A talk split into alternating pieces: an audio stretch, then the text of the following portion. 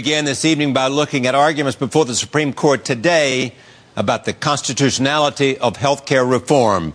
We talk with Jan Crawford, political and legal correspondent for CBS News within five minutes, Charlie, within five minutes of these two hours of arguments, the justices right away were hammering the administration's lawyer, the four conservatives who were most active, expressing serious doubts about the law. And that was just in the first five minutes. It went on from there. They got more and more into the examples of what would happen if the justices were to uphold this law. And then, of course, the liberal justices immediately jumping in and pressing the other side to say, why is this any different? Why isn't this like Social Security? Defending the law.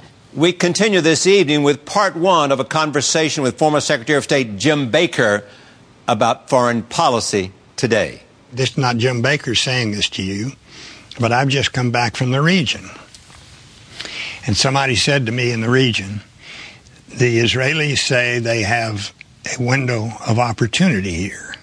And they say that's before uh, Iran hardens all of these sites to the point that they would not be effective in trying to take them out. But he said, I think the window of opportunity closes on November the 3rd or whatever the day of your presidential election is.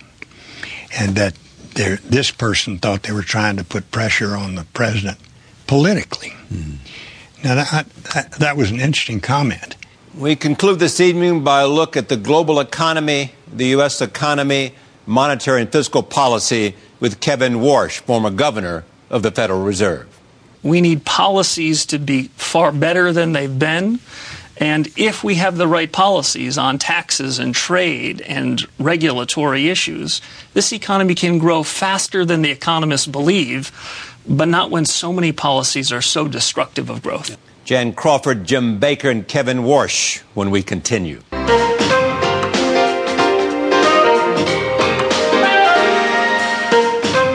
Studios in New York City. This is Charlie Rose.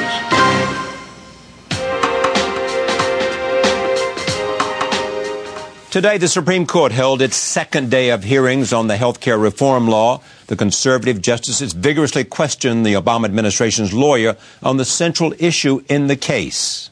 Does Congress exceed its constitutional authority in requiring most Americans to purchase health insurance?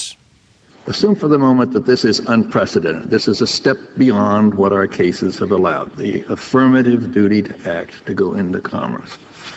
If that is so, do you not have a heavy burden of justification? I understand that we must presume laws are constitutional.